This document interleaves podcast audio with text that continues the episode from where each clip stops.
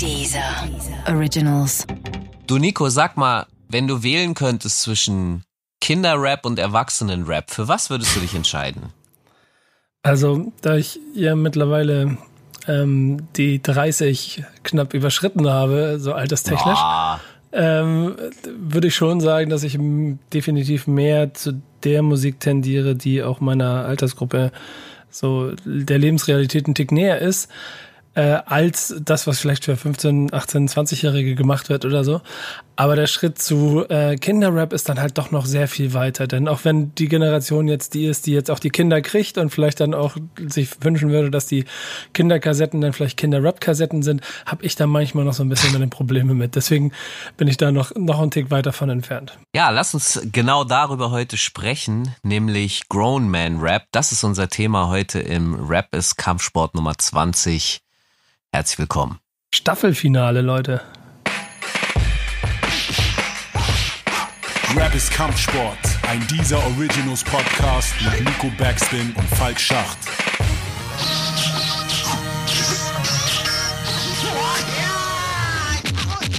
Ja, natürlich hast du gemerkt, ich habe ein, ein bisschen mit Absicht übertrieben und das extremste Gegenteil in Anführungsstrichen von Grown Man Rap ist tatsächlich Kiddie Rap. Er existiert ja, aber was beide gemeinsam haben, ist, dass sie von der Hip-Hop-Szene gerne mal so belächelt werden. Die Frage ist halt, wer lächelt da? Warum lächeln die und warum lächeln die anderen vielleicht weniger oder fühlen sich es gibt diesen tollen Begriff des Ageism, also sozusagen Altersdiskriminierung. Ich habe das Gefühl, es gibt für alles einen Ism-Begriff. Kann das sein? Ähm, Ja. äh, es gibt auch wahrscheinlich einen Mikrofon-Ism-Begriff. Wenn, Oh. wenn man, wenn man die Wahl des Den müssen wir, Mikrofons- vielleicht- ja, ja, den, den müssen wir ausdefinieren wahrscheinlich, aber, aber selbst das. ja, genau. Aber weißt du, was ähm, vielleicht da der, der, der Kern von all dem schon ist, was mir über die Jahre immer aufgefallen ist, auch wenn ich selber meine Reden für die Kultur gehalten habe, dass man ja immer davon redet, dass es die größte Jugendkultur äh, der Welt ist. Ja. Und wenn man mal darauf blickt, ist es ja eigentlich nicht mehr nur eine Jugendkultur. Denn viele der großen äh, Protagonisten sind ja mittlerweile mindestens 40 plus, vielleicht sogar 50 plus. Die ältesten Vertreter sind 60 plus und haben trotzdem noch irgendwie die Kappe schräg und sitzen äh, irgendwo vielleicht in Interviews und reden über das gleiche Hip-Hop-Ding, was heute der 20-Jährige vielleicht fühlt. Mit anderen, weißt du, mit anderen Parametern da drin, aber äh, damit ist es ja irgendwie keine Jugendkultur mehr. Und ich glaube, das ist der Konflikt, der über die Jahre entstanden ist. Dass, also ich erinnere mich immer noch an diese, und das ist ein Zitat, das ich glaube ich immer behalten werde, als Echo Savage damit dissen wollte, ey, du bist jetzt über 30. Und äh, Savage geantwortet, wo ich bin jetzt 30 Jahre, aber wo ist der Diss? Ich peil's nicht mal das war damals schon so und das gilt ja heute auch noch mehr eigentlich, dass man, du kannst es nicht in die Generation, also du musst es manchmal in die Generation packen, aber irgendwie auch nicht. Weißt du, das ist in sich schon der Konflikt eigentlich. Naja, also man muss sich vielleicht zu, zu Anfang bewusst machen, dass die Kultur in weiten Teilen schon von Kindern und Jugendlichen erfunden ist. Also diejenigen, die auf den Partys hauptsächlich waren, die gebreakt haben, die gemalt haben, das waren Teenager-Kinder, die, die damit rumgerannt sind. Und deswegen ähm, ist zum Beispiel für mich diese These, dass Hip-Hop als eine Gegenkultur gestartet ist, auch schon nicht mehr wirklich so haltbar, weil die Kids haben das deshalb in Parks und in Schulen und in diesen äh, Gemeinschaftsräumen, in den Sozialbauten äh, gemacht, weil sie gar nicht im Club konnten. Erst so gegen Ende der 70er, als sie dann legales Alter äh, hatten, konnte das überhaupt erst in die Clubs wandern und dann von den Clubs sozusagen in den, in den Rest der Welt. Dafür mussten die erwachsen sein. Und politisch wurde es erst dann so richtig, als diejenigen ein gewisses Alter erreicht hatten, um das erstens zu reflektieren, also weißt du, die, die politische Situation, in der sie sich befinden, zu begreifen. Und dann wurde Rap ja auch politisch und auch da gab es schon Streit. Äh, als The Message von Grandmaster Flash und äh, The Furious Five aufkam, hat die halbe also nicht, nicht die halbe, sondern zwei Drittel der Band hat nicht mitgemacht. Die haben gesagt, so ein Rap, das braucht keiner, das geht nicht. Die Leute wollen Party-Rap. Und ähm, äh, wir müssen hier nicht erzählen, wie scheiße unsere Umgebung ist. Äh, wir wollen davon ja eher flüchten. Und dann ist es trotzdem einer der größten Hits der Band geworden, der bis heute äh, als Klassiker läuft. Und Public Enemy ist ja dann nochmal so die Fortsetzung davon. Und dieser politische Geist, ich glaube, dass da schon das erste Mal diese, äh, das zum Tragen kommt zwischen was Kinder und Jugendliche wollen, also Ablenkung, Spaß, Fun und was Erwachsenen aber dann halt klar wird, okay, äh, wir haben hier Probleme und wir müssen darüber reden. Ich glaube, dass das tatsächlich der erste, ohne dass man das so richtig benannt hat irgendwann mal, aber dass das der erste Schritt weg ist vom, von diesem vielleicht eher Jugendlichen hin zu so einer erwachseneren. Und das ist ja auch immer noch die Frage, wieso ist das eigentlich wieso dürfen Erwa weil ich habe immer für, ich habe immer das Gefühl, es folgen so Verbote daraus. Ein ein Erwachsener darf nichts kindisches machen und ein Kind darf nichts erwachsenes machen, sondern die sollen bitte bloß in ihren Areas bleiben und nicht äh, äh irgendwie die die Norm herausfordern. Aber ich glaube, dass das das sind so das das ist so das erste Mal, dass da diese dass da klar wird, wenn jemand älter wird, hat der automatisch andere Blickwinkel und wie, warum sollte er diese nicht in seiner Kunst zum Ausdruck bringen? Auf der anderen Seite muss man ja auch immer sagen, und ich, ich kann hier mit Rap-Zitaten heute um mich werfen, my only 19, but my mind is old. Wow, äh, Motherfucker! ähm, ich weiß gar nicht, wer von beiden das war, auf jeden Fall Mob Deep. Äh, ähm, Prodigy. Prodigy war es, ne? Ja, okay.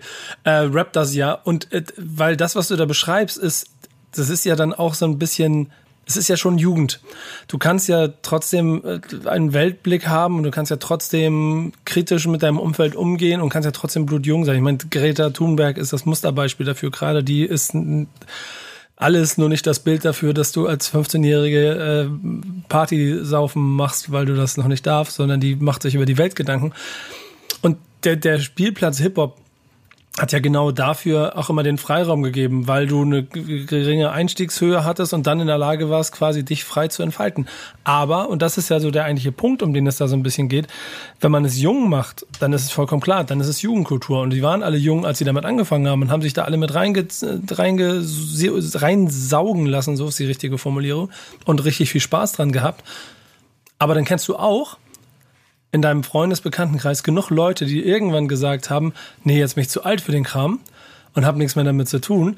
Wir beiden äh, Vögel laufen immer noch da drin rum und wir haben ja in den USA und auch in Deutschland vereint sind natürlich genug Vorbilder, die uns auch zeigen, dass es in zehn Jahren für uns auch noch nicht peinlich sein muss, dabei zu sein, wenn man es richtig macht.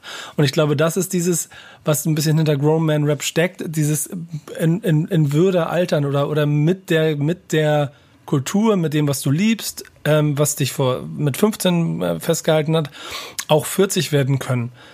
Und das ist etwas, was äh, so einen Namen gebraucht hat, was aber ja auch im Einzelfall offensichtlich immer sehr schwierig und kompliziert für den Künstler war.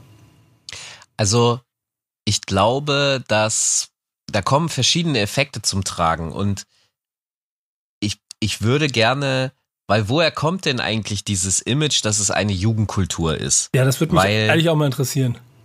Es hat, also ich habe länger drüber nachgedacht und es ist so, dass ähm, natürlich die, die jungen Hip-Hopper, die prägen immer das Hauptbild, das man draußen wahrnimmt von Rap. Das heißt, für das Hauptimage sind sie verantwortlich. Sie sind aber auch für den Haupt, ähm, für die Hauptbewegung, den Hauptwind Safe. zuständig. Was ich damit meine, ne, was ich damit meine, ist, dass und und die Frage wäre dann, warum? Also das hat was auch wiederum mit dem Alltag zu tun. Als junger Mensch, was hast du schon zu tun? Ich, ne, ganz mies gesagt. Du musst zur Schule gehen und äh, dann hast du vielleicht ein paar Hobbys so und vielleicht ist davon schon direkt eins Rap, aber du hast sehr viel Zeit, du kannst sehr viel Zeit für, ich sag das jetzt mal mit Absicht, übertrieben Schwachsinn verschwenden und äh, da rein investieren. Dementsprechend produzierst du natürlich automatisch, heute sind es Klicks, früher hast du halt, äh, keine Ahnung, Zeitschriften gekauft, Tonträger gekauft und so weiter. Du bist zu Partys gegangen und wenn du dann irgendwann älter wirst und Verantwortung übernimmst, dann hast du, keine Ahnung, Haus, Frau, Kind, irgendwie solche Sachen, ähm, dann hast du einfach nicht mehr so viel Zeit. Du hängst nicht mehr so viel rum, sondern es ist viel, viel konzentrierter. Dementsprechend kannst du aber auch nicht, deine Teilnahmezeit ist also begrenzt, deswegen ist auch dein Einfluss auf die Kultur begrenzt. Und das ist so der, der Punkt, wo ich merke, dass es ja bei Leuten dann auch abreißt. Also, dass sie so ab 30 irgendwann nicht mehr die Zeit haben, mitzubekommen, was ist jetzt der heiße Scheiß. Sie können sich daran nicht gewöhnen. Die Ästhetik verändert sich. Vielleicht haben sie auch keinen Bock auf die Thematiken, weil, keine Ahnung, die Kiddies gehen mir auf die Eier so mäßig alles, ja. So, ich höre ja inzwischen sogar Sätze von 25-Jährigen, die sagen, Alter, ich, ich gehe nicht mehr in den Club, äh, weil da sind nur 20-Jährige. Mhm. Da sind nur Kinder, so, ist immer der Spruch. Ja, ja, genau, ja, sowas. Und das ist halt so, wo ich so denke, wow, also sorry, aber also du bist, du bist fünf Jahre älter, also so viel. Irgendwie scheint es sich so ein bisschen aufzuteilen und, und Leute wollen eher in ihren eigenen Altersklassen bleiben, was sehr wahrscheinlich schon was mit Thematiken zu tun hat mhm. und Lebensrealitäten so. Aber wie gesagt, dadurch, dass die Jugend die Hauptverantwortung trägt, das ist das Verrückte, ist es nach außen hin immer diese Jugendkultur. Aber der ganze Rest, die sind ja noch alle da. Alle alten Säcke sind ja, sind ja nicht weg. Ja, ich glaube, es hängt aber auch ein bisschen damit zusammen, ob du es als Kultur wahrgenommen hast, also etwas, was dein Leben ähm, wirklich begleitet oder du da etwas daraus ziehst oder ob du es aus Konsum und vielleicht auch Entertainment-Gründen äh, hast äh, dein, dein Leben so ein bisschen begleiten lassen. Ähm, bist du Fan oder bist du äh, auf die gewisse Art und Weise Aktivist? Hast du da etwas für dich rausgezogen? Wenn ich da zum Beispiel bei meinen, weißt du, bei Backspin, bei, bei Love and Hate mit, mit Boogie Down Bass und DJ Zwei Finger Dan zwei Leute an meiner Seite habe, die auch beide 40 und 50 sind und aber so Hip-Hop to the Bone nach den Urregeln Ende der 80er, Anfang der 90er, wo sie davon geprägt wurden und das bis heute sind und bleiben. Und ich glaube auch bis heute immer Kraft und Energie daraus ziehen, dann kannst du denen halt nicht erzählen, dass sie irgendwann zu alt für die Scheiße sind. Und du kannst denen auch nicht erzählen, dass ähm, das, was die neue junge Generation, und das ist so ein Punkt, wo der mir auch immer ganz wichtig ist bei diesem Erkennen darüber, dass das, was die machen, jetzt ähm, automatisch das, was sie gemacht haben oder das, was sie davon prägt, irgendwie ähm, be beendet oder, oder, oder für, für nichtig oder so erklärt. Denn ich bin der Meinung, es ist eigentlich keine Jugendkultur, sondern es ist eine komplette, ja, doch irgendwie muss es eine Gegenkultur sein. Aber ähm, es ist vor allen Dingen so, dass jede Gener es ist für jede Generation aber wieder eine neue Jugendkultur. Und das, ja. das macht es so ganz interessant. Denn ich glaube, also ich, ich, ich, da, da will ich mich nicht immer nicht so aus dem Fenster lehnen, aber ich weiß nicht, ob es das im, im, im Rock oder so oder, oder im Elektro oder so oder in anderen Musikgenres so intensiv gibt, dass quasi die nächste Generation sich komplett das ganze Element nimmt und es zu seinem eigenen macht, was Stil angeht, was, was die Musik angeht, was die Ästhetik angeht, alles. Und es dreht nochmal alles auf links und grenzt sich auch immer so ein bisschen von der vorherigen Generation ab. Ja. Weißt du? Also ich, weil, ich meine, wenn du das vergleichst, im Rock ist es ja so, dass die Altehrwürdigen äh, verehrt werden, aber ästhetisch gibt's da auch nichts, also natürlich hat sich da auch was getan und hat sich gewandelt aber es ist nicht so extrem wie im, im Rap. Und deshalb ist es viel einfacher für einen heute 20-Jährigen ein Led Zeppelin T-Shirt oder Black Sabbath zu tragen und sich damit in eine Reihe zu stellen, die ja auch 40, 50 Jahre teilweise zurückliegt. Ähm, und das ist, wenn du dir Rapmusik anguckst, hast du ja echt richtig krass ästhetische unterschiedliche Phasen, weswegen äh, die, da die Abrisse äh, viel größer sind und auch stattfinden und die Identifikationslinien zurück erschwert werden dadurch. Äh, das hat seine Vor- und seine Nachteile, während, äh, weil ich glaube, dass Rock gerade in den letzten Jahren das starke Problem hat, äh, wo ist es noch spannend, wo kann man es noch hinentwickeln, was kann man Neues machen, das sich, weil, weil es geht da tatsächlich um Erneuerung, also mhm. Hip-Hop und Rap erneuert sich über die Jugendlichen stetig und ständig. Und im Rock ist da, glaube ich, einfach eine Schallmauer, eine Grenze erreicht, weswegen jetzt Hip-Hop tatsächlich für mich übernommen hat und überholt halt äh, Rock, aber gleichzeitig intern immer diese Probleme hat mit, wir müssen eigentlich die Alten absägen und äh, äh, unser eigenes Neues schaffen. Aber ich, ich glaube, das ist auch immer das in sich Abgrenzungs, also das, das dieses Abgrenzungselement, das Hip-Hop schon immer in sich getragen hat. Früher war es gegen die Gesellschaft, gegen die Kultur, heute ist es vielleicht auch manchmal gegen sich selber, damit jede, Ju, Ju, also jede jüngere Generation ihre eigene, ihre eigene Stilrichtung darin findet, ja. ihre eigene Ästhetik. Was dann aber wieder dazu führt, dass, und ich glaube, das ist dann so der Weg Richtung Roman Rap, ähm, den es in allen Epochen irgendwo schon gegeben hat und den es auch schon vor wahrscheinlich vor zehn Jahren irgendwie schon gegeben hat durch bestimmte Beispiele. Aber dass du irgendwo dir klar machst, nee, äh, wir machen jetzt nicht nur Rap für 20-Jährige, sondern ich bin 40 und ich muss doch auch irgendwie noch in der Lage sein, die Mucke zu machen. Aber, und das ist das große Problem, du weißt ganz genau wie ich, wie wir in der Vergangenheit immer Künstler begleitet oder gesehen haben, die großes Problem damit gehabt haben. Und wir reden ja wirklich nur von Rap gerade, ne? Ähm, ja. Zu altern. Ähm, ja, also ich sag mal so, für Graffiti gilt das schon durch, also B-Boy äh, hat ja auch so sein, ne, da geht's dann ins Körperliche zum Beispiel.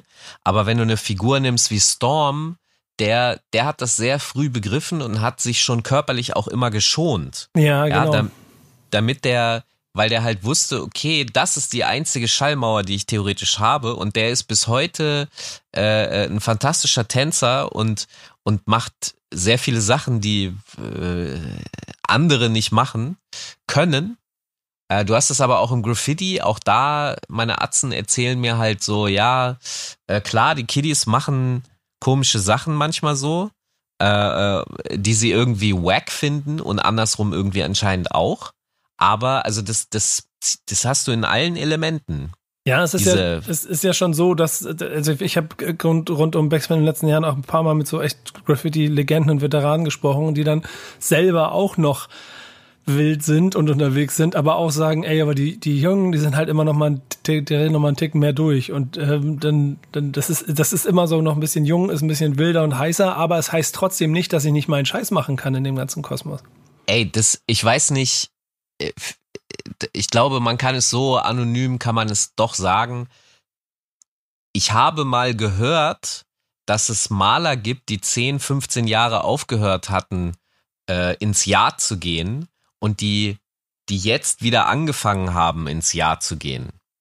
ja. Habe ich mal gehört. Ja. Das, äh, ich weiß nicht mehr von wem, aber. Habe ich auch mal aber, gehört. So, und das ist halt, also keine Ahnung, ne, es gibt ja auch sowas wie eine Midlife-Crisis und alles, äh, äh, und, und was auch immer Beweggründe oder so. Also ich will nur sagen, der, der Hunger, der geht auch nie, glaube ich, ganz weg. Und ich glaube, das ist auch so ein Punkt, wie will man sich von etwas, also muss man sich überhaupt lösen, das ist ja Schwachsinn, sondern du bist äh, Mitglied in einer Kultur und bist dann aber halt mit einem anderen Mindstate gesegnet aufgrund der Zeit. Und dann musst du halt damit arbeiten und machen und, und deine Kunst machen. Ja, es ist und genau das, was du beschrieben hast vorhin. Da, da, wenn manche Leute mit 30 dann irgendwann raus waren und nicht mehr so viel Bock darauf hatten, äh, kann es ja bedeuten, dass die Kultur sie aber trotzdem noch an, festhält und sie dann mit 40 auf einmal wiederkommen, in welcher Form auch immer. Ähm, ich glaube, was, äh, weil wir ja von Roman Rap reden, ähm, im Rap halt auch die größte Problematik ist, ist dann, wenn, wenn du Künstler bist und du bist aktiv dabei, wie du in zwei Phasen, entweder an der Oberfläche, also Spotlight, jeder kriegt es mit, dich weiterentwickelst oder halt dich selber verlierst in den immer wieder gleichen äh, Dingen, die du machst, die du schon mit 20 gemacht hast, ob die auch mit 40 funktionieren oder im Untergrund, wenn du un unentdeckt eh immer das gleiche gemacht hast und das kontinuierlich weiterführst, da, da ist ja dann auch die eigene Entwicklung der, der Persönlichkeit ein sehr entscheidender Faktor. So, machst du mit 30 noch Mucke, die du mit 20 gemacht hast? Naja, das ist ja, da, da, haben wir eine Frage, die sich natürlich jeder Künstler auch selber stellen muss wie zum Beispiel gehe ich damit um? Nehmen wir mal als Beispiel äh, eine Person, die das wirklich sehr lange geschafft hat, LL Cool J. Ähm, der hat ja eine Karriere hingelegt, die so bis vor zwei, ja, so bis vor 10, 15 Jahren immer up to date war. Also er hat ja alle Stilistiken, Ästhetiken und so hat er seit, äh, ich glaube, 84, 85 hat er mitgenommen. Das heißt, er hat eine Karriere hingelegt von, sind es über 20 Jahre grob? Ja, doch, 20 Jahre, also auf musikalischer Ebene. Und er hat sich immer den Ästhetiken angepasst. Und ich muss zugeben, er hat mich dann irgendwann verloren, ähm, weil er halt, also ich habe es verstanden, es hat auch funktioniert für fürs Publikum, aber für mich hat's irgendwann nicht mehr funktioniert. Und irgendwann, ja, vor 10, 15 Jahren hat er halt ganz aufgehört, sich voll auf Schauspielerei, Moderation und jetzt macht er ja auch wieder, äh, er hat ja seinen eigenen Radiosender und alles. Also er hat nicht aufgehört, aber ähm, dieses sich immer den Zeiten anpassen, das fand ich schwierig, weil wenn ich jetzt so drüber nachdenke, eigentlich war er immer er selber in den Zeiten mit der jeweiligen Zeitgeistästhetik, aber er war schon immer derselbe. Also dieser Ladies Love, ja, er hatte mhm. immer dieses äh, und vielleicht ist das der Punkt, wo er, also bei ohne Battle Rap hat er mich halt so in diesem Schmusefaktor war nicht so mein Ding. Ähm, es, es, es gibt so ein paar Beispiele von Protagonisten ja. aus der Rap-Szene, die ich da sehr interessant und sehr spannend finde. Also zu dem, zu dem Godfather davon und inklusive dem Album komme ich sicherlich nachher nochmal. Aber wenn du gerade LL Cool J sprichst, weil der ja auch irgendwann Schauspieler geworden ist, fällt mir immer Ice Cube bei der ganzen Sache ein. Äh, Im Moment ein bisschen am wild durchdrehen auf, auf Twitter und ähm, ja, politisch, äh, schlimm. politisch wirklich ein bisschen, bisschen weit äh, draußen ab und zu. Aber in der, in der, in der, in der Entwicklung des Typen von dem jungen Wilden, der mit NWA äh, Gangster-Rap weltweit geprägt hat, hat es bis heute geschafft. Und wenn es nur dieses Paket ist aus authentisch, das Gefühl von, okay, ich trage eine Kappe, ich, ich mach diesen, ich trage diesen Hip-Hop-Style, ich bin ein Typ, ich bin, ein, ich bin Schauspieler, ich bin Musiker, ich bleib immer dabei. Ähm, das ist, das ist ein Punkt, den ich nicht uninteressant finde. Ähm, weil das auch dazu gehört, dass man mit dieser Sache in Würde altert. So, weißt du, wenn du jetzt noch, obwohl das auch Quatsch ist gerade, aber ich wollte gerade sagen, wenn du jetzt noch Baggies trägst wie vor 25 Jahren, dann wird es irgendwann unangenehm. Aber wenn du das konsequent machst, dann feel it, dann go for it. So. Naja, das haben wir ja auch schon mal hier gehabt in der Fashion-Folge in Bezug darauf, dass Menschen machen auch die Klamotten und wenn du das, wenn du das fresh rüberbringst, und mit einer Selbstverständlichkeit, dann finde ich das tatsächlich alles nicht schlimm.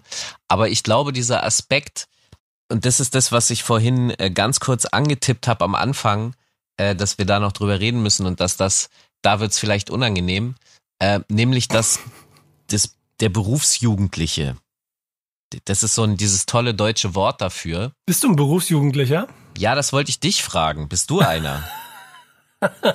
Also könnte man ja so meinen, ne? Wir, wir beschäftigen uns mit nach außen hin vom Image her einer Jugendkultur. Wir, wir sehen nicht aus wie die typischen 45-Jährigen. Also zumindest, also weder so, wie sich das die Gesellschaft vorstellt, noch so wie, ich weiß nicht, ob dir das auch passiert, aber dass so, wenn Leute einen fronten wollen, dann schreiben sie mir gerne, ja, wie du aussiehst, das ist voll peinlich, wenn ich mal so alt bin wie du, dann werde ich nicht so rumlaufen und, und weißt du, es geht immer in diese Schiene, du darfst eigentlich nicht so sein und aussehen, wie du, wie du bist, weil das wäre nicht altersentsprechend. Und dann denk ich immer so, Digga, du bist ja in deinem Kopf schon greiser, als, als ich jemals sein könnte.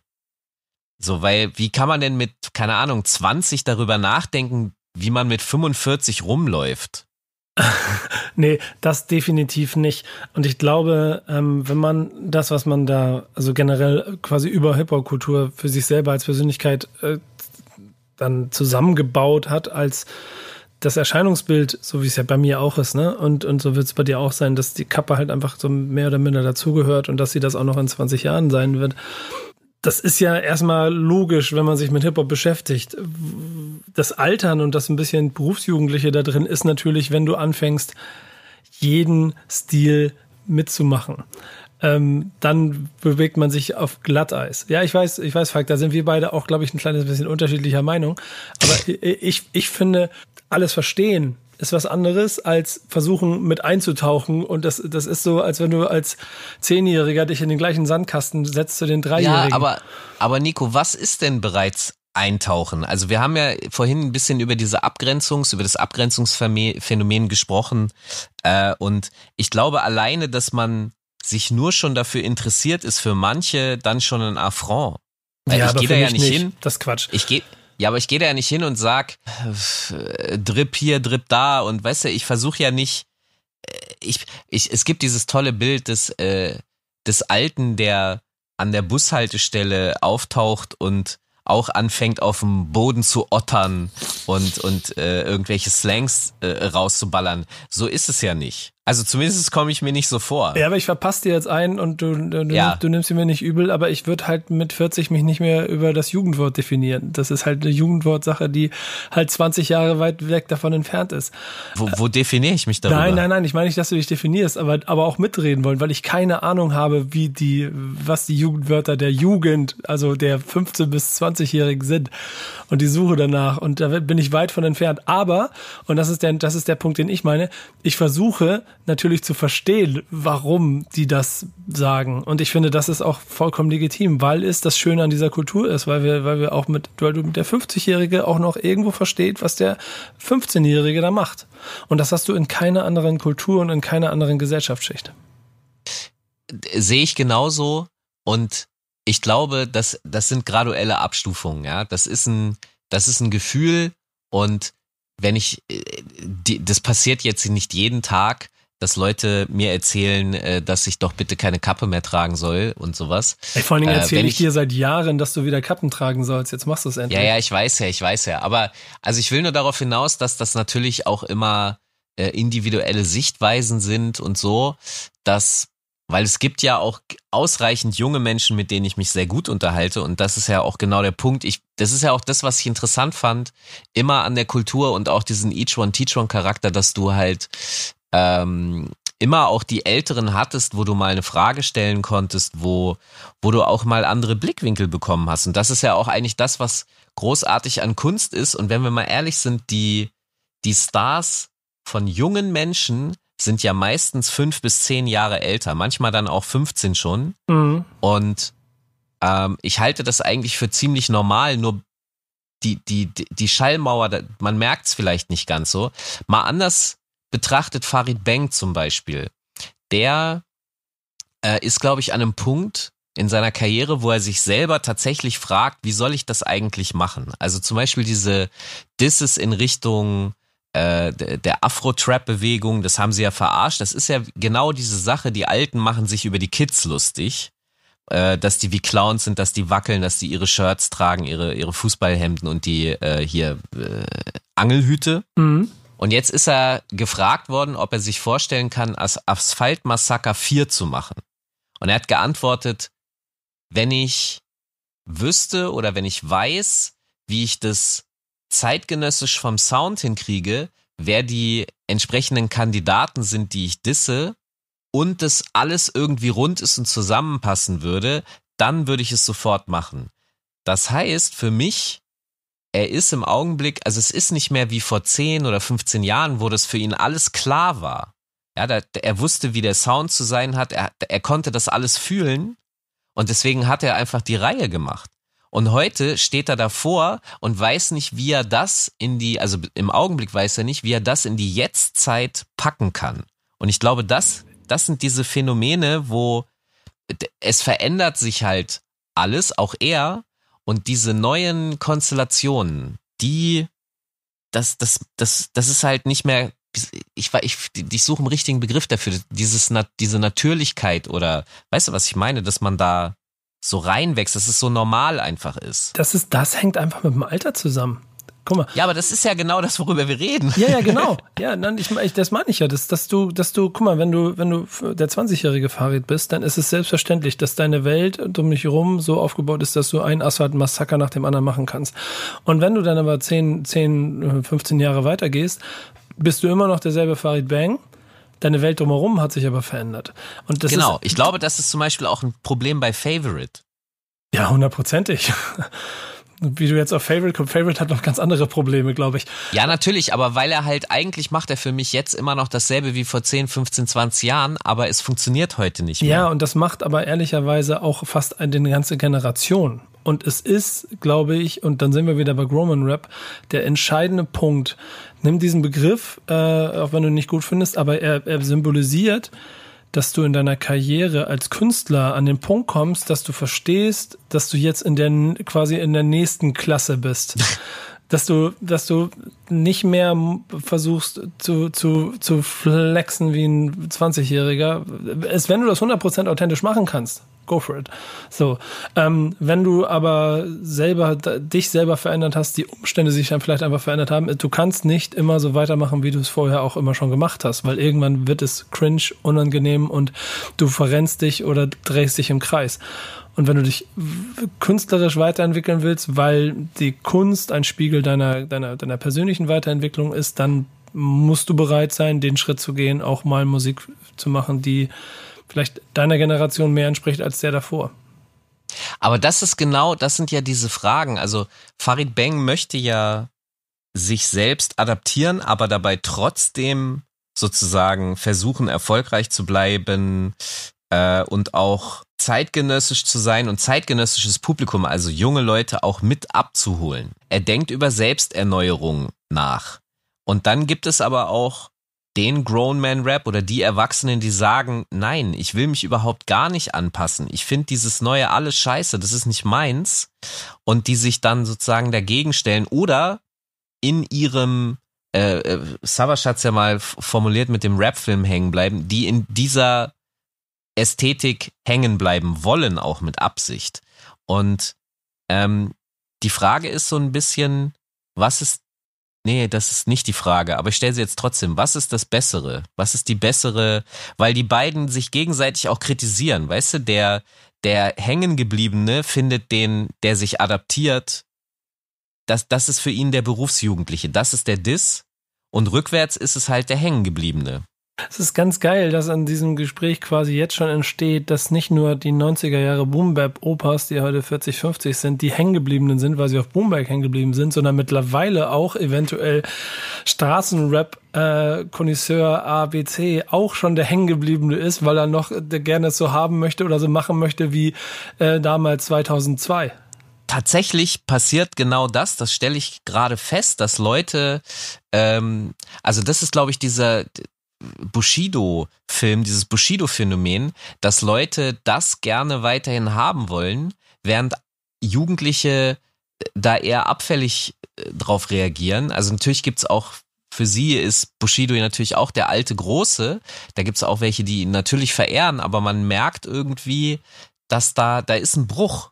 Der, der ist aber auch in den Personen. Also ich meine, Farid Bang hat vor ein paar Jahren schon mal ein Album gemacht, das ähm, viel persönlicher war als das, was er je vorher gemacht hat und wurde von seinen Fans dafür abgewatscht, dass er mal wieder der Harte sein soll. Aber das ist ja schon das erste Indiz dafür, dass er sich offensichtlich weiterentwickelt hat. Das aktuelle Album ist genau der gleiche Effekt.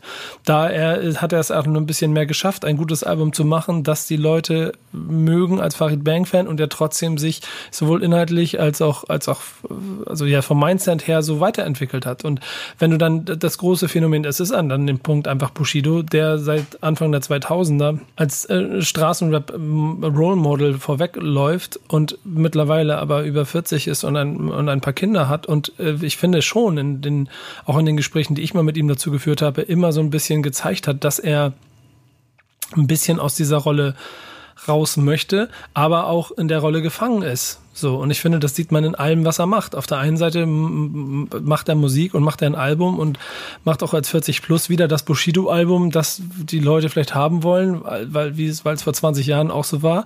Auf der anderen Seite redet er manchmal halt wie ein 40-jähriger Familienvater in einem Vorort, der sich über den Gärtner aufregt. Aber das finde ich hochspannend, weil genau dieser Punkt, in der Rolle gefangen zu sein. Also Farid hat ja diesen Song Gotham City auf seinem letzten Album mhm. gehabt, wo er genau darüber spricht und auch diese Zeile hat, ich bin in meiner Rolle gefangen. Und ich weiß das auch von einigen anderen Straßenrappern. Und das ist ja im Grunde, wenn, ich versuche mal ein Bild draußen zu finden. Nimm mal Jean-Claude Van Damme. Äh, der sozusagen ja auch in seiner Rolle gefangen ist. Genau, ich würde behaupten, in den 90ern absoluter äh, äh, Superstar war, der aber auch älter wird.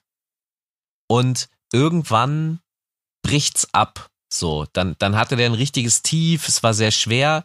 Und es ist immer die Frage, glaube ich, dieses, wie, wie gehe ich damit um? und wie transportiere ich das nach außen und ist es eigentlich, und das ist vielleicht, glaube ich, der Punkt, ist es einfach nur ein Beruf? Also ich gehe da hin, ich spiele meine Rolle und nehme mein Geld mit. Äh, oder bin ich das selber? Weil wenn ich in meiner Rolle gefangen bin, heißt das, ich bin eigentlich woanders als meine, also privat bin ich woanders als meine Rolle ist. Und wofür entscheide ich mich jetzt als Künstler? Will ich weiterhin, äh, äh, mache ich auf Safe, weil ich weiterhin meine Einnahmequellen haben will, meinen Job nicht verlieren will oder weil, das muss man ja mal sagen, vieler, sehr viel Grown-Man-Rap ist nicht zwingend sehr erfolgreich. Es findet sehr viel unter der Wahrnehmungsgrenze statt. Mhm. Leute machen ihre Alben, aber ich gucke ja, äh, was alle, all die alten Helden machen und die machen regelmäßig neue Musik und Alben, aber es kriegt außer mir gefühlt keiner mit. Und, ja, ja, und das, genau. Das, und ich glaube, dass das tatsächlich die Unterscheidung ist zwischen, und da sind wir in der Realness-Diskussion. Weil bleibe ich real, dann, dann gehe ich potenziell ins Risiko, in die Erfolglosigkeit zu wandern. Oder bin ich, werde ich von einem Realen zu einem Schauspieler, aber habe noch einen Job? Mhm. Ja, genau, genau. Bin ich, bin ich auch ein bisschen bin ich gefangen in Zwängen sei es aus vielleicht alten Erfolgserfahrungen, die mich auf eine Welle getragen haben, die ich nicht verlieren möchte. Also muss ich diese Welle weiterreiten, damit die Leute also mir weiterhin zujubeln und ich ja. weiterhin erfolgreich bleibe. Und das ist dann so ein bisschen so ein schleichender Tod, weil irgendwann stehst du als Karikatur deiner selbst dort und ähm, ja. Hast vielleicht gar Also mal ganz ehrlich, das, du das ist bei ne ja, du hast keine Karikatur deiner selbst. Ja. Wie oft will man, wie also ich, ich, gebe ja zu, dass es ein gewisses Entertainment hätte, einen 60-Jährigen dabei zuzugucken, wie er alle als Fotzen und Nutten beleidigt irgendwie, aber, aber gleichzeitig ist es vielleicht auch ein bisschen, weiß ich auch nicht. Und genau da, genau dieses, weiß ich auch, das ist ja nur ein Gefühl. Und dieses Gefühl, dieses Ja, weiß ich auch nicht, ist ja nur dieses, äh, man wird selber älter und beobachtet links und rechts, was passiert. Und das merke ich ja nicht nur bei mir, das merke ich auch zum Beispiel bei uns in der Backspin-Gruppe, wenn du siehst, wie schon Künstler nach fünf oder zehn Jahren ihrer Karriere quasi sich äh, oft wiederholen und dann äh, schon ein kleines bisschen belächelt werden dafür, dass sie immer noch versuchen, den gleichen Film zu fahren und sich offensichtlich alles weiterentwickelt, nur der Künstler nicht. Und das ist ein sehr, sehr schmaler Grad. Aber das ist ja eben, also wenn wir darüber sprechen, das ist ja die, die Seite, die der Künstler, wo er sich sozusagen potenziell die Gedanken drüber macht. Die Verantwortung dafür ist ja aber nicht nur bei ihm, sondern es hat ja auch damit zu tun, ein Publikum, wie es sich verhält. Und da muss man ja dann mal zugeben, also das Publikum ist auf jeden Fall hoch egoistisch, so, weil so kommt mir das jetzt vor. Die nehmen natürlich nur das, was ihnen gefällt. Dabei sind sie, dabei denken sie nicht an diese Ebenen im Sinne von, ähm, was ist mit dem Künstler? Bin ich wirklich an dem Künstler und an dem Mensch interessiert? Deswegen wäre ich dann auch an seiner Entwicklung interessiert. Wenn der sich, wenn Farid Bang anfängt plötzlich äh, äh, absoluten Consciousness-Rap zu machen, dann fände ich das ja hochspannend und würde anfangen, mich äh, äh, intensiv damit auseinanderzusetzen, weil ich wissen will, wie macht er das? Ist das jetzt real? Äh, was sagt er da? Und ich glaube, wenn er das machen würde, wäre sofort die Karriere vorbei. Weil alle und das ist der Punkt, die Fans picken sich nur das, was sie wollen und wenn sie das nicht bekommen, dann gehen sie woanders einkaufen. Ähm, ich würde den Fans da keine Verantwortung zuschreiben, weil die sind einfach die Konsumenten. Die Verantwortung hast du deiner eigenen Kunst gegenüber und dem dann, und das ist der, der Punkt dabei vielleicht, dass du glaubhaft deine Fans und Follower mitnimmst auf den Weg, den du gehst. Und wenn du das nicht machst, weil du versuchst, dieses, ey, mach mal wieder wie früher, äh, mitzugehen, dann, dann, dann bist du automatisch irgendwann gefangen und dann machst du irgendwann, äh, bist du zu alt dafür, um zu jung zu machen, weil du vielleicht doch nicht mehr ganz genau weißt, was die Fans eigentlich hören wollen. Oder du gehst ja diesen steinigen Weg mit deiner Fangemeinde mit der dazu führen kann, dass du von 100% vielleicht auf 50% runterrutscht, aber es kann auch dazu führen, dass die 50% konsequent an deiner Seite bleiben bis zum Ende deiner Karriere. Aber pass auf, ich, ich, hab, ich, ich, ich will das mal weiterdenken und ich werde dabei jetzt äh, äh, unfair, vielleicht, aber ich, ich will es einfach mal weiterdenken und mal gucken, wo man landet. Und zwar, die Frage ist doch eigentlich, was für eine Fanbase du hast. Also, wenn du ignorante Musik machst, mit ignoranten Thematiken, dich selbst als einen Menschen darstellst, der ein Arsch ist, dann wirst du sehr wahrscheinlich ein Publikum haben, das sich für Ärsche begeistert.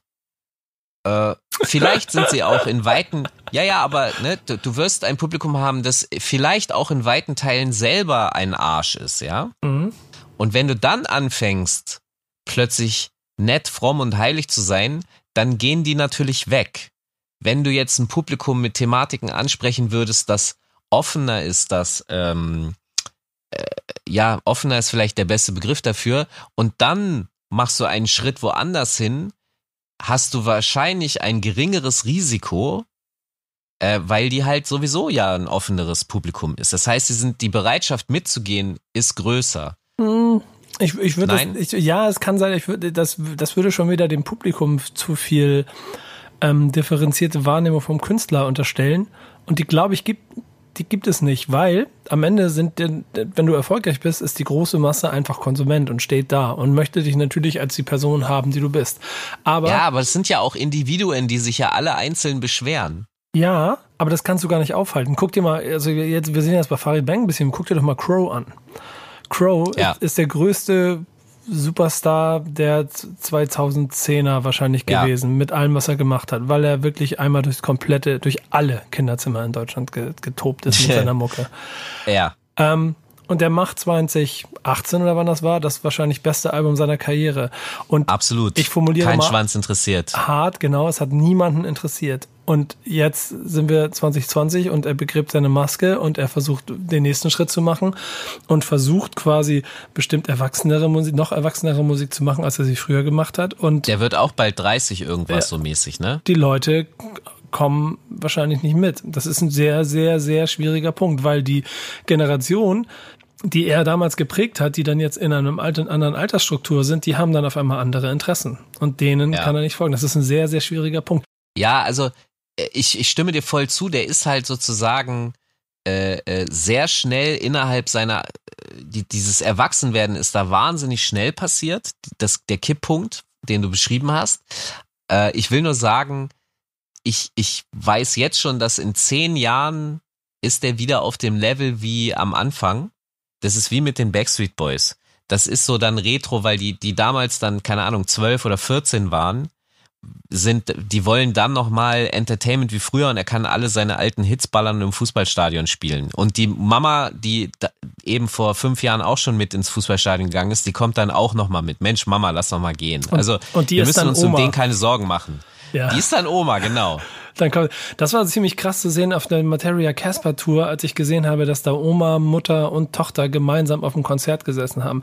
Dann hast du es geschafft, weil dann schaffst du es auch Grown Man Rap zu machen, ist ja auch Grow Woman Rap zu machen, ähm, also einfach Musik zu machen, die äh, deinem Alter entsprechend ist und die trotzdem Leute interessiert. Ich glaube, dazu brauchst du aber auch ein sehr großes Selbstbewusstsein und vor allen Dingen auch eine Strahlkraft, die über deine Mucke, sondern bis zur Persönlichkeit geht. Und die darf dann nicht nur Entertainment haben, sondern die muss ein gewisses Fundament haben. Und das ist meine Einleitung für das für mich beste Grown Man Rap Album, das es gibt. Denn dieses 444 von Jay-Z hat mir ähm, äh, damals wirklich die, also das, das hat mir ein Gefühl gegeben von, okay, das ist so weit weg von allem, was die anderen gerade versuchen. Und dabei ist es so gut. Und ich weiß aber auch, dass es bestimmt nicht besonders erfolgreich war, dieses 13. Studioalbum von ihm im Vergleich zu den anderen. Trotzdem hat es mir ein wahnsinnig gutes Gefühl gegeben, dass ein Typ mitgewachsen ist. Und das deutsche Pendant, ähm, oder willst du auch noch was zu Jay-Z sagen? Sonst gebe ich das deutsche Pendant noch hinterher. Denn das Max Herre Album dieses Jahr, finde ich wahnsinnig beeindruckend unter dem Aspekt, dass der Junge halt, äh, der Junge, der, der, der alte Herr ja auch schon ein paar Tage älter ist. Äh, genau. Und ähm, auch auf diesem Weg war, dass er manchmal vielleicht auch zu intellektuell und zu alt für seine Hörerschaft war und jetzt einfach ein Album hingelegt hat, das so Zeitgeist trifft für die Generation und trotzdem ja auch die eine andere Generation mitgenommen hat. Weißt du? Vielleicht ist das auch so ein bisschen der Schlüssel. Du musst irgendwann mehr als nur deine eigene Generation treffen. Definitiv, aber das hängt tatsächlich mit den Thematiken zusammen, mit denen man sich offensichtlich auch schon als junger Mensch beschäftigt hat. Also, weil ich muss, die, die Schleife zu Crow und der Oma, die mitkommt, oder auch bei Materia, was du gesagt hast, die Oma hat ja nie ein Problem mit Crow gehabt, weil seine Inhalte ja für sie harmlos sind. Mhm. Ja. Das heißt, ja. sie, sie wird niemals, die Oma wird ja niemals mit ihrem Enkel zu einem Bushido-Konzert gehen, weil sie das entsetzlich findet. Sie sitzt dann Und hinten, das- hinten an, am Eingangstür und unterhält sich mit äh, Leuten wie mir darüber. Sag mal, kannst du mir erklären, was da vorne eigentlich los ist? Und was erklärst du dann? Ja, das, ich habe das mal bei Bushido und 187 Konzerten gehabt, dass ich mal den Leuten dann erklärt habe, warum, was ist eigentlich für Mucke, die meine Kinder da hören. Haben sie es verstanden? Nee. Ich verstehe. Ähm, ich glaube halt, dass ein, ein Crow hat es theoretisch, und das ist das Verrückte, weil wir gerade darüber geredet haben, dass sein Erwachsenwerden gescheitert ist. Ich glaube, dass er es final aber viel einfacher hat, erwachsen zu werden. Außer vielleicht an einer Stelle. Hast du den Crow-Film gesehen? Ja. Da gibt es ja auch die Sequenz, wo der alte Crow zu sehen ist, der von, es war glaube ich Till Schweiger, der ihn spielt, kann es sein? Ja, ich glaube ja. So, und das war halt dann, es gab so einen Umschnitt irgendwie, der 35-jährige Crow ist auf dem Golfplatz mit einer Panda-Maske und so einem, so ein bisschen chubby, ja, so ein Bauch und allem. Und das, sah- also, das sah einfach wirklich schlecht aus. ja, also, es, ne, weil äh, es funktioniert nicht, wenn du so einen Spargel hast, der hoch attraktiv ist und 35 Jahre später äh, äh, in denselben Sachen rumläuft. Aber ich will nur darauf hinaus, ich glaube trotzdem, dass er es einfacher hat zu altern, weil die Thematiken ähm, offener sind, also mehr Leute zulassen, während ein Gangster-Rapper es tatsächlich sehr viel schwerer hat zu altern. Das ist ein richtiges Problem für die. Und Safe. wenn ich jetzt die, wenn ich jetzt die Kurve zu Jay-Z, wobei auch da muss man, es gibt, Gangster müssen sich ja auch die Frage stellen, wie sie altern. Also außer wenn sie wirklich äh, so im Business drin sind, dass sie eh nicht alt werden. Aber dieser Don, also der Küss meine Hand mäßige, patenartige Typ, der existiert ja auch. Der, das sind ja, ich weiß nicht, ob man bei Gangstern in Würde altern, das ist, glaube ich, vielleicht schwierig, aber du weißt schon, was ich meine, Mhm. dass sie trotzdem ähm, funktionieren. Und was ist der Unterschied? Und das ist vielleicht auch die Antwort auf Grown Man Gangster Rap. Der Unterschied ist, dass du, du steigst ja auf von dem kleinen Soldaten und Schläger auf der Straße, der sich mit allen anlegt, der alle, alle anspringt mit dem Messer und bla, bis zu dem Don, der überhaupt gar keinen mehr anspringt, sondern der schickt Leute. Und diese, diese Transformation hinzubekommen von dem Stresser direkt eins zu eins, Mano a Mano gegen den, der langsam aufsteigt und auch andere, anderen das übergibt und andere Aufgaben übernimmt. Also zu, zu wachsen. Ich glaube, das ist das Wort. Und grown heißt ja auch erwachsen, also wachs, gewachsen zu sein. Ähm, das, wenn man das nicht hinkriegt, dann kriegt man irgendwann diese Altersgrenze-Problematik.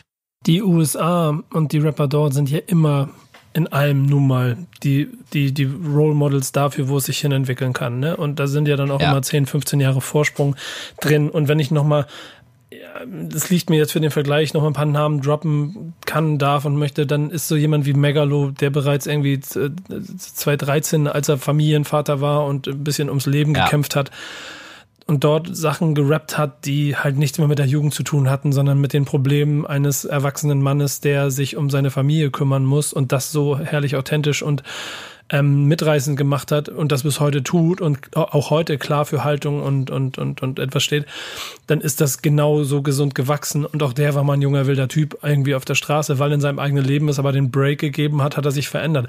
Curse genauso, der Ja. früher von einem Herzschmerz jungen Rapper zu einem jetzt erwachsenen, was ist er, Yoga, Yoga-Lehrer? Nee, aber mental, Mental-Rapper quasi geworden ist. Aber alle wachsen so ein bisschen damit, weil sie sich in ihrem eigenen Leben verändern und das authentisch in ihre Musik mit transportieren. Und wenn wir jetzt sagen, dass Gangster und Straßenrapper in Deutschland ein Problem damit haben, wir wissen beide, dass so jemand wie Kollega in seiner Rolle gefangen ist, nicht ganz genau weiß, wie er da rauskommen soll oder ob er es überhaupt will. Farid Bang hast du beschrieben. Oh, Flair wird, glaube ich, das ganze Leben so sein, wie er ist. Insofern muss man da gar nicht von Rolle reden und gefangen. Äh, Man muss mal gucken, wie authentisch er das als 50-Jähriger noch macht, was er jetzt als 40-Jähriger macht. Und so weiter und so fort. Da gibt es einige davon und auch viele, die ihn nacheifern und die quasi sehenden Auges in genau diese Sackgasse rennen vielleicht, wenn man sie so nennen darf. Aber du siehst in den USA Jay-Z auf der einen Seite, aber zum Beispiel auch Dr. Dre auf der anderen Seite. Godfather of, of, of, of Gangster-Rap quasi, so, der, über, der überlebt hat aus der ganzen Ägide da. Und im Vergleich zu Snoop nicht wie ein, wie ein, wie ein Character oder wie, wie so ein bisschen wie eine, wie so eine Parodie auf sich selbst durch die Gegend läuft, sondern einfach ein gestandener Typ ist. So. Und wenn der, der ist jetzt 55 Jahre alt und wenn der übernächstes Jahr nochmal ein Album droppt, dann wird es trotzdem auf eine gewisse Art und Weise fresh sein, weil er auch schon auf dem letzten ge gezeigt hat, dass er ähm, dann schlau ist und Leute findet und mit jungen, talentierten Leuten arbeitet. Und das ist das, was ich vorhin meinte. So die neue Generation die jungen Leute kapieren und verstehen, was fresh ist, ohne jetzt aber genauso Little Loyo Dab mäßig durch die Gegend zu laufen und versuchen mitzumachen, sondern er hat es verstanden und nimmt es mit in seine Welt, bricht es und sorgt dafür, dass er damit ähm, gesund altern und auch weiter wachsen kann. Also das, was du gerade beschrieben hast, wenn man alle diese Protagonisten betrachtet, dann fällt auf, dass sie, dass sie das, was ich vorhin gesagt habe, dass sie tatsächlich äh, gewachsen sind Sie sind gewachsen in dem Sinne, dass sie äh, junge, neue Soldaten losgeschickt haben. Also bei Dre mal als Beispiel einfach dann Eminem, ja. Äh, der ja jetzt selber eigentlich schon der, der Grown Man-mäßige eigentlich ist. Mhm. Also es werden, werden junge gefördert, gepusht und man, man stellt den Rücken dar. So, das, das ist, glaube ich, ein, ein wichtiger Schlüsselfaktor.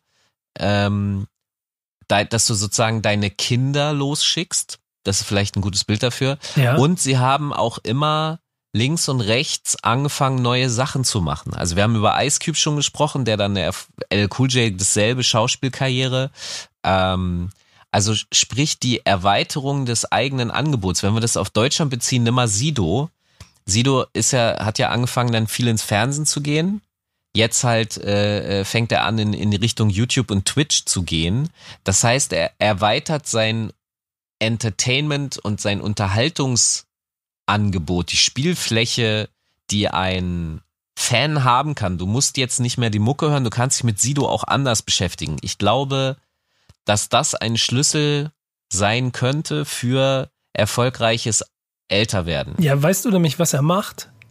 Er geht in andere Welten und versucht nicht dort so cool zu sein wie die Protagonisten vor Ort, also die die Stars sind, sondern er geht an ihre Seite und sagt, hey, ihr seid richtig cool, ich feiere euch, was dazu führt, dass die junge Generation, die ihn kennt und vielleicht auch irgendwie seine Mucke von früher feiert, ihn aber heute mehr als Typen feiert und nicht wegen der Mucke, die er macht, was dann wiederum dazu führt, dass er Mucke wieder machen kann, in die Neuzeit bringen und damit dann wieder neue Leute und alte Leute dafür begeistert, weil er immer noch der gleiche ist. Verstehst du? Das ist im Prinzip der deutsche Jay-Z, wenn ich das so ein bisschen so quasi mir gerade interpretiere. Der Schlüsselfaktor für mich, den du gerade eben, der, der, der, der Schlüsselsatz ist, er ist auf sie zugegangen und er hat ihnen gesagt, ich finde euch cool. Also ja. ich gehe auch davon aus, dass er das tatsächlich cool findet. Ja, das meine ich. Du musst authentisch sein, definitiv. Da ist eventuell schon der Punkt für einige der Bruch, dass sie halt das, was junge Menschen äh, machen, oft nicht äh, cool finden. Aber ich glaube, das ist genau da ist die, da verläuft die Grenze. Wenn man sich abgrenzt und negativ ist von dem, was junge Menschen machen, dann, dann geht's, dann geht's unter. Ja, du darfst auf der anderen Seite aber auch nicht den, nicht den Fehler machen, nicht zu verstehen, was hinter dir sich weiterentwickelt. Genau, es geht, worüber wir jetzt sprechen, ist ein Generationendialog. Genau. Also der Begriff ist natürlich total steif und aber im, im, im, es ist einfach Fakt, dass die, der Austausch zwischen Jung und Alt ist der Schlüssel für würdevolles Altern, ist für mich eigentlich das Fazit. Also wir, wir sind noch nicht ganz am Ende, aber das ist gerade so, Doch, das poppt wir, mir gerade. Wir, wir, gehen, ja, ja, wir, sind genau, wir gehen auf die Zielgerade zu und ich bin bei dem ähnlichen Gedanken, denn da sind wir ja auch wieder bei keine Ahnung auch unserer Position und unserer Situation, wie inwiefern wir von außen dafür belächelt werden, dass wir vielleicht eine Kappe tragen oder so, oder dass wir, dass wir noch uns mit Hip-Hop beschäftigen. Du weißt auch, dass das früher immer peinlich war und man sich dafür rechtfertigen musste. Zwischendurch war es cool, jetzt ist, kommt es irgendwann wieder an den Punkt, um immer noch so, seid ihr nicht zu alt dafür und so. Nee, eben nicht, weil, und das ist das Schöne an der Hip-Hop-Kultur, und dazu gehört dann auch, dass man Grow, Man, Woman, Hip-Hop äh, Liebhaber oder Teil der Kultur ist, dass du halt die Chance überhaupt hast, zu verstehen und, und irgendwie direkt und live mitzubekommen, wie eine junge Generation das, was du liebst, für sich neu interpretiert. Und das gibt es sonst nirgendwo so. Ist einfach so, definitiv. Denn der, keine Ahnung, der Rockliebhaber von 1980, der in unserem Alter ist, der hat keine Ahnung, was die Kinder in seinem Kinderzimmer machen, weil er das alles nicht versteht, weil das eine komplett andere Welt ist. Während wenn ähm, da, wenn, wenn du jetzt Kinder hättest und die wären jetzt 12, 13 und du würdest jetzt mitkriegen, dass sie welche Rapper auch immer hören, du könntest verstehen, warum sie sie hören, weil du aus, weil du in der gleichen, quasi auf dem gleichen Spielplatz unterwegs bist, ohne dass du peinlich versuchst, meine Metapher von vorhin, im gleichen Sandkasten zu sitzen, sondern du sitzt ja auf der Bank daneben am Spielplatz und guckst es dir an. Ja, du willst immer. Ach, also man, du willst immer man darf auch mal. Ja, nein, ich weiß. Ja, doch auch, aber ich, du kannst auch schon durchaus mit dem Förmchen da sitzen und auch mal eine Sandburg bauen. Ich finde das tatsächlich nicht schlimm. Das ist geile ähm, Metapher ich, übrigens. Ich, ich sehe dich gerade so. äh, ja, ich bin großer Buddler. Also, ja, genau. Aber ich, ich, äh, nicht, dass ich, du dich ich, glaub, ich, ich glaube, dass das tatsächlich halt ein wichtiger Punkt ist, weil überleg mal, wenn du jetzt zurückguckst, also zum Beispiel Savage, da war der ja selber eigentlich noch blutjung, hat sich Echo geholt und, und wenn du mit ihm darüber gesprochen hast, dann hat er das, hat er gesagt, ey, weißt du, ähm, das bereichert mich, weil das fordert mich auch heraus. Mhm, es ist genau. nicht, es ist nicht so, dass Echo nur von mir lernt, sondern ich lerne auch von Echo und ich komme dadurch weiter, ich kriege Inspiration und das ist, glaube ich, der Schlüsselfaktor eben für äh, äh, als Künstler und auch als Fan und überhaupt auch als Mensch ähm, eben in Würde zu altern und dadurch auch wenn du in Würde alterst, machst du natürlich als Künstler auch würdevolle Kunst. Und also Grown Man Rap kann dann würdevoll sein, wenn dort nicht ein äh, alter, verbitterter, alles hassender, alles zerstörender, deswegen auch dieses als Gangster-Rapper zu altern ist gar nicht so einfach, äh, ohne die Fanbase zu verlieren.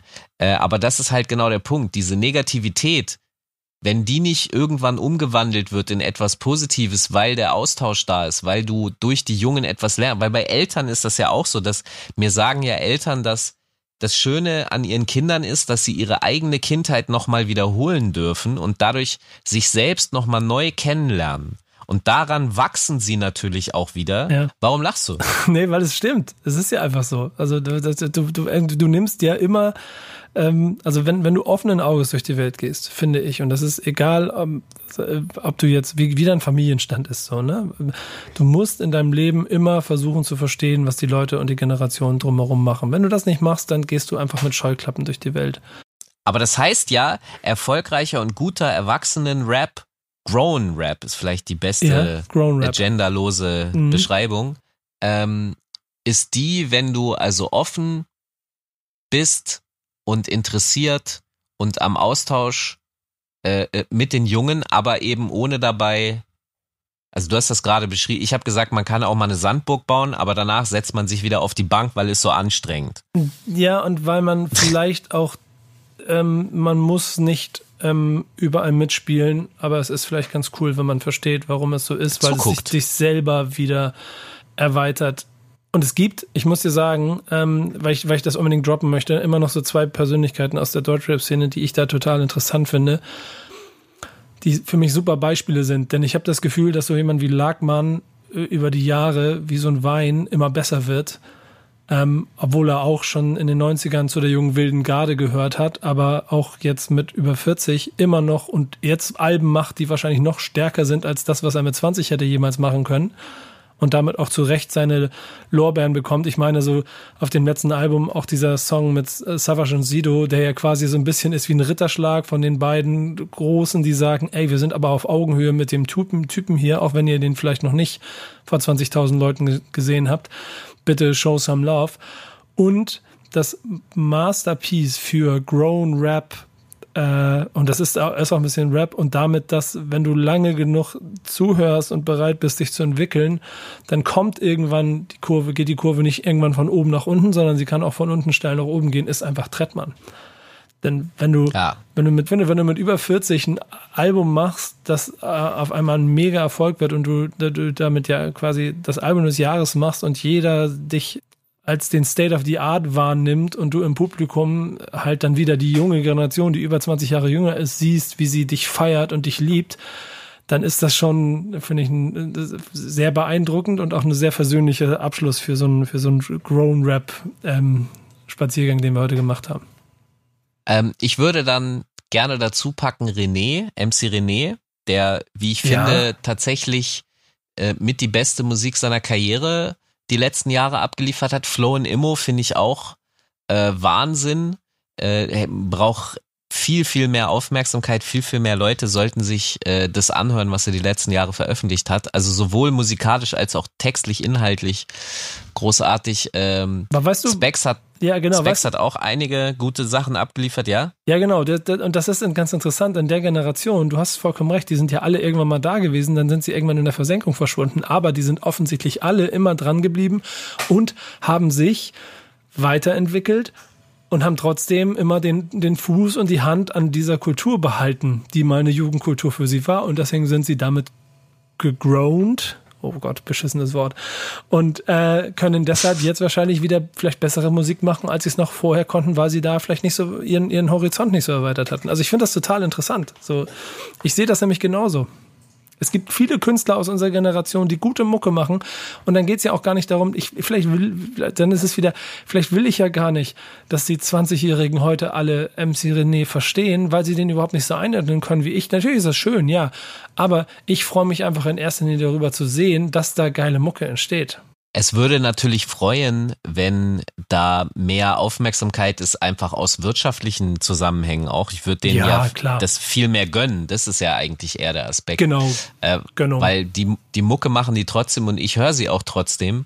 Aber äh, äh eben diese wirtschaftlichen Zusammenhänge. Aber zu Trettmann, ich, ich würde gerne, ich habe noch zwei Sachen. Mach ich würde gerne einmal kurz mit dir zu Trettmann, Trettmann, zu Trettmann äh, äh, noch analysieren im Sinne von, bei ihm ist, glaube ich, ich glaube, das funktioniert verrückterweise deshalb, weil er, weil er vorher keine Karriere, also im Hip-Hop ist er ja so unter der Wahrnehmungsgrenze vorher gewesen, dass das war so ein Experten-Tipp-Ding, ja. Aber das war nicht beim breiten Publikum, das er da jetzt hat.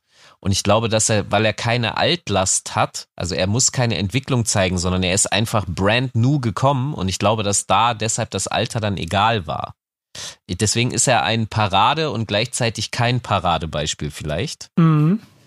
Ähm, weil er nicht mit seiner eigenen, weil das, wo wir die ganze Zeit jetzt drüber gesprochen haben, ist ja, dass Leute theoretisch mit ihrer eigenen Geschichte zu kämpfen haben. Also den Weg, den sie eingeschlagen haben, dürfen sie nie wieder verlassen. Und Trettmann hatte keinen.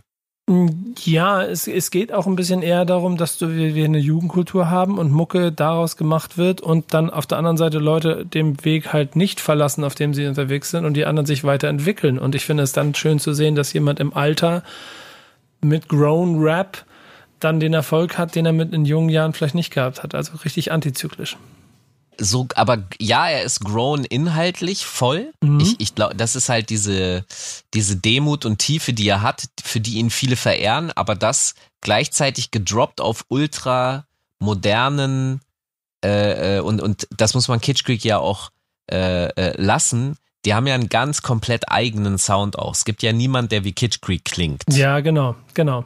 genau. Und, und diese Kombination, das ist dann, glaube ich, Magic und deswegen funktioniert's auch. Also es, es ist jung und alt in ein Erfahrung und Ästhetik, zeitgeistige ineinander verschmolzen. Das und und die nicht die er muss nicht mit der Geschichte kämpfen. Ein Bushido muss mit seiner eigenen Geschichte die ganze Zeit fighten. Ja, das stimmt. Das definitiv. So, er darf da nicht raus, ne? Genau. Das ist auch ein Problem. Und, okay. Okay, zweiten Aspekt, äh, weil wenn man über Grown und, und ich, wir lassen den, den Mann jetzt tatsächlich und die Frau einfach mal weg. Also wenn man über Grown Rap redet, es gibt ja auch Adult Rap. Also Erwachsenen-Rap. FSK 18 Äh, Rap meinst du? Ja, Mann. Also das ist ja so, das ist ja das Verrückte, dass es eigentlich Rap ist, der von jungen Menschen gemacht wird, die, wo die Gesellschaft sagt, aber eigentlich dürfen das nur richtige Erwachsene äh, äh, wahrnehmen. Ja, aber da ist ja Es- die, es Schall, die Schallgrenze bei 18. Insofern, äh, da- das ist ja, das, Aber ist das, ist das Erwachsenen-Rap? Also ich, ich, ich, es ist just for the joke, aber du weißt, was ich meine. Das ist ja eigentlich auch nee, Erwachsenen-Rap. eigentlich nicht, eigentlich nicht. Also Nein? sagen, nee, also sagen wir mal so, da, da, der fragst du mich jetzt ganz persönlich, aber über, weiß ich nicht, über Pimmelwitze, äh, schöne Grüße an Olli Schulz. Äh, ich, ich verstehe den Humor da drin voll und ganz, aber da, das ist dann, also das ist schon wieder falsch. Bei Olli Schulz ist das ja so, so eine Ästhetik, dass es irgendwie ganz lustig ist und absurd, aber wirklich ernsthaft, ähm, machst du, glaube ich, dann, wenn es noch äh, vielleicht noch nicht so äh, neu, also noch neu für dich ist und, und und der Erfolg von Two Life Crew. Ich habe zufälligerweise äh, gerade wieder Hip Hop Evolution, die Two Life Crew Folge gesehen, weil ich recherchiert hatte. Ähm, das ist halt, ich bin ja auch damit groß geworden. So irgendwann, als ich 14, 15, 16 war, oh, da war das alles ganz schön aufregend und sowas alles. Und auch, äh, aber irgendwann ist auch vorbei. Okay, also wir, wir sind uns einig, dass das eigentlich nicht wirklich Erwachsenen-Rap ist, sondern eigentlich ist es Teenager-Rap, Genau. wo man sozusagen gerade seinen Pimmel kennenlernt. genau. So, Und- und das der das, was was ich Neues ausdrücken ist. wollte. Ja, ähm, sorry, das ist mir gerade so spontan eingefallen. Ähm, aber es gibt ein, es gibt tatsächlich ja Gegenbeispiele, weil äh, der der Old Dirty Bastard, der der alte schmutzige Mann oder auch Blowfly ist ja auch eine Figur gewesen, die bis bis zu seinem Tode im Grunde als äh, dieser alternde Sexist äh, unterwegs war und auf Tour. Äh, also es gibt da auch schon Gegenbeispiele. Ich weiß bloß nicht, ob das in ist es in Würde altern? Wer will das, wer bewertet das? Aber, aber Genau. Das, das Ja. ist subjektiv. Also, so wie ich in meinem, meinem Leben vielleicht einfach bestimmte Dinge der Meinung bin, dass sie da nicht mehr, nicht mehr stattfinden sollten und nicht mehr dazu passen, muss das jeder für sich selber entscheiden. Okay, das war äh, tatsächlich äh, für mich heute nochmal sehr erkenntnisreich. Äh, äh, danke auf jeden Fall für die Analyse, die wir heute hatten. Das hat Spaß gemacht. Dann bricht kurz vor Ende von der zweiten Staffel die Leitung ab und Falk ist verschwunden. Aber trotzdem möchte ich euch noch ein paar letzte Worte sagen, denn das war das Ende der zweiten Staffel von Rap ist Kampfsport. Und ich bedanke mich sehr bei Falk für diese schönen zwei Staffeln, die wir mit dieser, unserem Partner, hatten. Als dieser Original ist die Zeit für Rap ist Kampfsport damit aber auch vorbei. Das heißt, es wird die letzte Staffel erstmal gewesen sein, die wir bei dieser machen. Wie es danach weitergeht, was passiert, das werden wir euch auf jeden Fall in naher Zukunft mitteilen. Dazu jetzt aber noch der Hinweis an euch, dass ihr die kompletten ersten beiden Staffeln bei dieser noch nachhören könnt. Ich hoffe, ihr macht das. Ich hoffe, ihr habt viel Spaß daran. Gebt uns Feedback, sagt uns, was ihr an dem Format mögt, was wir machen sollen, wie wir es für euch vielleicht auch verändern können. Und dann hören wir uns vielleicht an anderer Stelle bald wieder. Aber hier ist die Reise erstmal zu Ende. Danke dieser, danke Falk, danke euch. Bis bald.